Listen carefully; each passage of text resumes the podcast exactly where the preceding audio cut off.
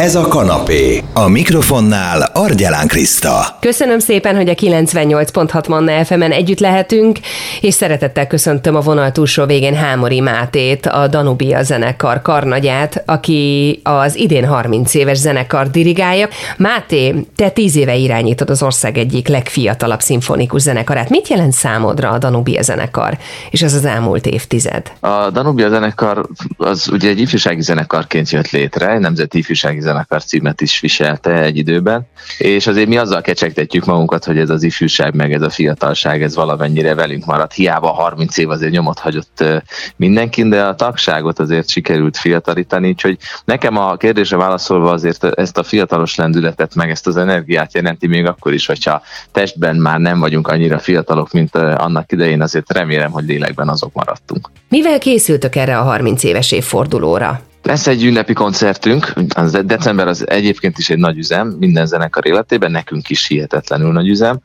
de e, a nagy üzem végére a pontot, vagy az íre a pontot december 30-án tesszük fel természetesen, amikor ugye, ahogy említetted is, a nyitó koncertünk volt, vagy az első nyilvános koncertünk.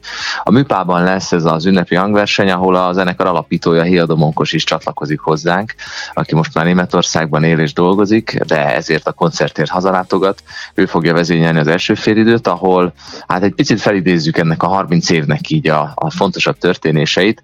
Egy olyan Strauss keringővel indul ez az este, ami szerepelt ennek a bizonyos első koncertnek a műsorán is, és opera áriákat és részleteket is hallhatnak majd Ross Andrea szólójával, illetve közreműködésével, mert hogy egy nagyon fontos, meghatározó időszakában a zenekar életének operákat is játszott, sőt az operaházban is közreműködött, mint vendégzenekar.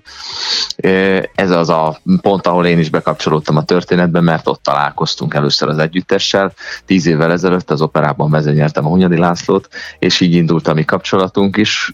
A szünet után pedig én fogom dirigálni a Danubiát, ahol hát olyan műveket válogattam össze, amik valamiképpen jellemzik azt a tíz évet, meg azt a program összeállítást, amit én igyekeztem meg honosítani az együttesnél, ami azt jelenti, hogy lesz például Ligeti-től egy száma, Mysteries of the Macabre, egy hihetetlen virtuóz szoprán énekesnőre és zenekarra írt részlete Ligeti operájának, ezt Csüle Dalma fogja előadni, de lesz Richard Strauss szimfonikus költemény is, ami nagyon fontos része a repertoárunknak, hogy Straussokat is játszunk, de Lutoszlavski zongoraverseny is lesz, illetve Paganini variációk, amit Palog József az évadunk kiemelt rezidens művésze fog majd előadni. De nagyon-nagyon színes műsor lesz, és bízom benne, hogy jól reprezentálja majd azt, hogy mennyiféle műfajban is van otthon a Danubia zenekar. Milyen évet ért le ez a tíz év? Meg tudtad valósítani az elképzeléseidet, vagy ilyen nagy léptékben, mint tíz év, akkor nem is gondolkodtál?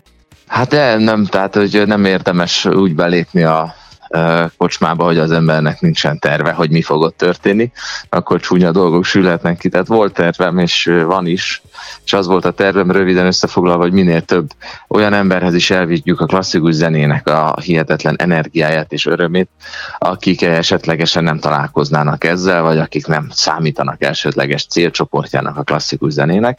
És azt gondolom, hogy ezen az úton elindultunk, és, és tettünk lépéseket. Hát azt nem mondanám, hogy odaértünk, mert akkor az azt jelenti, hogy mindenki zenél és játszik valamilyen hangszeren, énekel kórusban, és, és klasszikus zenét is hallgat amellett, hogy más populárisabb műfajokat is. Itt még nem tartunk, de azért sok, sok eredményünk van, és azt gondolom, hogy a zenekar is rengeteg energiát tett bele a játékosok is egyenként, hogy ezek a sokszor szokatlan vagy innovatív kezdeményezések, amiket az elmúlt tíz évben elindítottunk, ezek sikeresek lehessenek. Úgyhogy haladgatunk szépen az úton. Minden lélek, akit megnyerünk a klasszikus zene ügyének, az egy siker. Úgyhogy igazából itt kudarcot nem lehet elérni, csak apró kis sikereket. Úgyhogy bízunk benne, hogy ez folytatódni fog a következő évtizedben is. Volt egy nagyon izgalmas őszi kampányotok, komoly zene nincs, csak zene van, ez volt ugye a fő mondata. Hogyan sült el szerinted, hogyan értékelnéd? Én azt gondolom, hogy a célját elérte a kampány. A célja az egyrészt az volt, hogy ráirányítsa a figyelmet erre a területre, meg ráirányítsa a figyelmet arra az izolációra egyébként, ami azt gondolom, hogy valamilyen szinten sújtja az úgynevezett elitművészeteket, nem csak a zenét, de a komoly zenének nevezett elitművészetet is.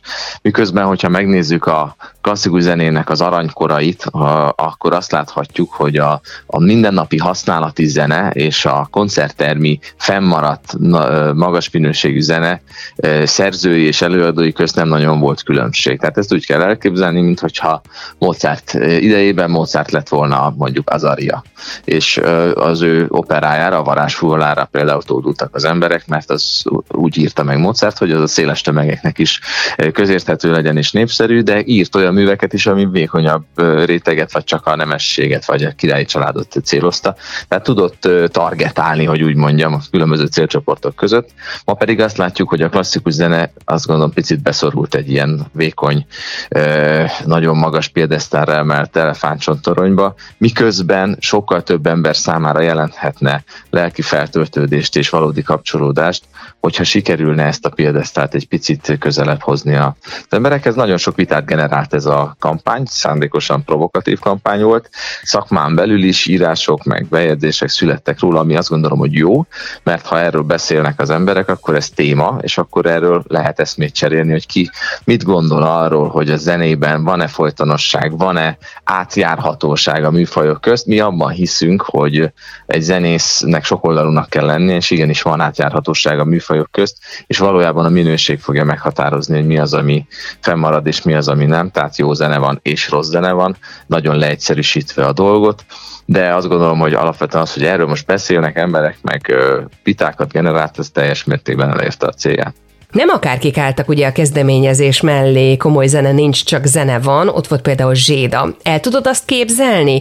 Egy picit visszautalva arra, amit mondtál, hogy mondjuk egyszer egy teltházas nagy koncertet ad Zséda, amin csak komoly zenei darabok lesznek repertoáron? Abszolút elképzelhetőnek tartom. Ugye Zsédának is klasszikus zenei neveltetése van, tehát ő is rendesen zeneiskolába járt, hangszeren tanult, tehát megvan a háttere, mint egyébként a legtöbb zenésznek, hát a Frank Zappára gondolunk, vagy a Led Zeppelinnek a művészeire gondolunk, most, hogy régieket mondjak. Itt mindenkinek hihetetlen komoly hangszeres és elméleti felkészültsége volt, csak egy olyan stílusban alkotott, ami éppen kortárs volt, ami szerintem nagyon helyén való. Én azt látom, hogy egyre inkább megjelenhet egy koncerten, mint a mi születésnapi koncertünkön például a muzsikás együttes is föl fog majd lépni. Tehát meg, megjelenhetnek a különböző műfajok, a különböző időszakok, hogyha ez minőségben és művészi koncepcióban hiteles és, és magas színvonalú, akkor a közönség erre nyitott. Tehát én nem gondolnám azt, hogy aki a klasszikus zenét szereti, az nem szeretheti mondjuk a hard rockot, mert én személy szerint nagyon szeretek bizonyos hard rock együtteseket, vagy aki elektronikus zenét hallgat, az ne hallgathatna klasszikus zenét. Pont ezért indítottuk útjára a jövő tavasszal a Semmi Komoly című sorozatunkat, ahol Dévával, ugye, aki fiatal, feltörekvő elektronikus zenei előadó, Pál István Szalonnával és Tálas Áron jazz triójával is együttműködünk, úgyhogy egy-egy klasszikus zeneművet állítunk a középpontba, az ő nézőpontjukból vagy feldolgozásukban és a mi eredeti előadásunkban is élvezhető lesz ez a műsor, és azt gondolom, hogy ráadásul a koncertek után egy táncház is lesz, tehát egy picit összekötjük a, a bulit és a koncertet, nyilván más lesz, amikor Déva fogja a, az elektronik beatet az emberek lába alatt tenni, és más, amikor a táncházban, Pál István szalonáig, de a lényeg ugyanaz, hogy együtt vagyunk, jó zenét hallgatunk, és aztán jól érezzük magunkat, én ebben azért alapvetően nagyon hiszek, úgyhogy mi próbáljuk ezt az utat járni, és nyitottnak maradni minden zenei műfajra. Arra mindig is nagyon komoly erőfeszítéseket tettél és teszel, hogy az iskolákba hátrányos helyzetű gyerekekhez is eljuthassanak a hangszerek. Hogy látod, milyen úton halad ez ma hazánkban, a zenei oktatás, a hangszeres zenei nevelés? A zene az mindig része volt az ember életének, tehát én nem, én nem vagyok pessimista abban a tekintetben, hogy most mennyire szörnyű a helyzet. Biztos, hogy az általános iskolai meg a középiskolai énekoktatás van, vannak még tennivalók, illetve itt a kollégák, az tanár kollégáknak minden lehető segítséget meg kell adnunk ahhoz, hogy élményszerűbbé tudják tenni a, ezeket az órákat.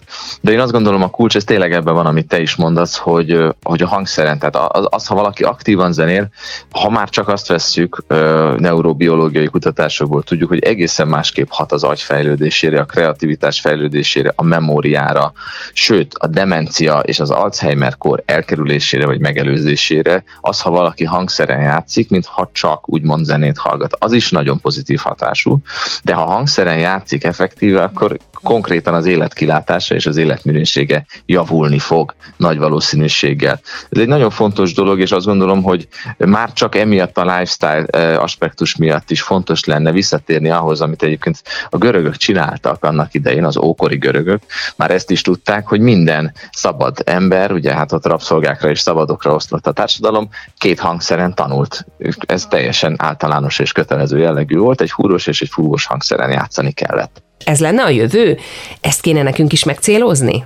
Nem látom azt, hogy ez miért ne lehetne realitás a mai nap is, és nagyon komoly célként tűztem ki, hogy ezt valahogy keresztül vigyük, mert ha hangszert adunk a gyerek kezébe, egy olyan hasznos, minden szempontból, tehát a testi, lelki szempontból hasznos eszközt adunk neki, ami az életét egész egyszerűen jobbá fogja tenni, kérdés nélkül. Úgyhogy azt gondolom, hogy ebben van még tennivalónk, mert ugyan vannak lehetőségek, és Magyarországon még mindig nagyon jó színvonalú zeneiskolai oktatás működik, de ez még mindig csak egy réteg, és ott vannak az oktatás, amiben mindenki részt vesz, azt gondolom ez egy olyan zicser, amit nem szabadna kihagynunk a zeneoktatás szempontjából. Visszakanyarodva egy kicsit a Danubia a zenekar 30. születésnapjához, hogy látod a következő tíz évet, hogyha megint belépsz abba a kocsmába, akkor mivel készülsz, mivel vértezed fel magad? Hát ugye most ez a kocsma ez egy, egyre kiszámíthatatlanabb, tehát itt még, még azt se tudjuk, hogy nem repül egy kés rögtön a, a felénk, amikor belépünk, úgyhogy edzetnek kell lenni. Ugye nagyon sok bizonytalanság van financiális szempontból is évről évre, hónapról hónapra élünk, és próbáljuk valahogy biztosítani a zenészeinknek is a, a, a megélhetést, ami azért finoman szóval nem kiszámítható jelenleg, de azt gondolom, hogy azért az állam is és a, és a magánszektor is igyekszik megadni minden ö, támogatást ahhoz, hogy, hogy a társadalom számára az, azt gondolom elég fontos ö, ö, műhely ö, és műhelyek, mert a többi zenekarról is beszélhetek, fennmaradjanak és virágozni tudjanak. Nekünk az a feladatunk a következő tíz évben, hogy abszolút változás állóvá váljunk, aminek egy kulcsa van a, az innovációnak és a kreativitásnak a rendszer szintű működésbe való beépítése, és ezen dolgozunk évek óta, meg azon, hogy egyre nagyobb anyagi függetlenséget élvezhessünk, egyre inkább megpróbáljuk bevonni a, a céges világ szereplőit és a magánszemélyeket is abba, hogy, hogy a zenekar életébe eh, aktív és eh, tevőleges szerepet töltsenek be, úgyhogy ezen dolgozunk nagyon nagy erőkkel, most már egy másfél éve. Én abban bízom, hogy a következő tíz évben ezt új szintre fogjuk tudni emelni, és a társadalomban még fontosabbá tud válni a zenekar azáltal, hogy fölismerik a, a, a a civilek is és a cégek, szervezetek is, hogy mennyire fontos kohéziós társadalomépítő szerepe van egy ilyen együttesnek, és magának a zenének, és ezért beállnak mögé, és segíteni fognak abban, hogy még több célt és még több missziót el tudjunk indítani és végre tudjunk hajtani. Nagyon szépen köszönöm, sok sikert, és hát még remek, sok-sok-sok tíz évet kívánunk a Danubia zenekarnak és Hámori Máténak a karnagynak is. Öröm volt beszélgetni, ha valaki szívesen visszahallgatná a beszélgetésünket újra, megtalálja a Manna FM podcast felületén, akár itunes akár Spotify-on. Manna, ez a kanapé, Argyelán Krisztával. FM.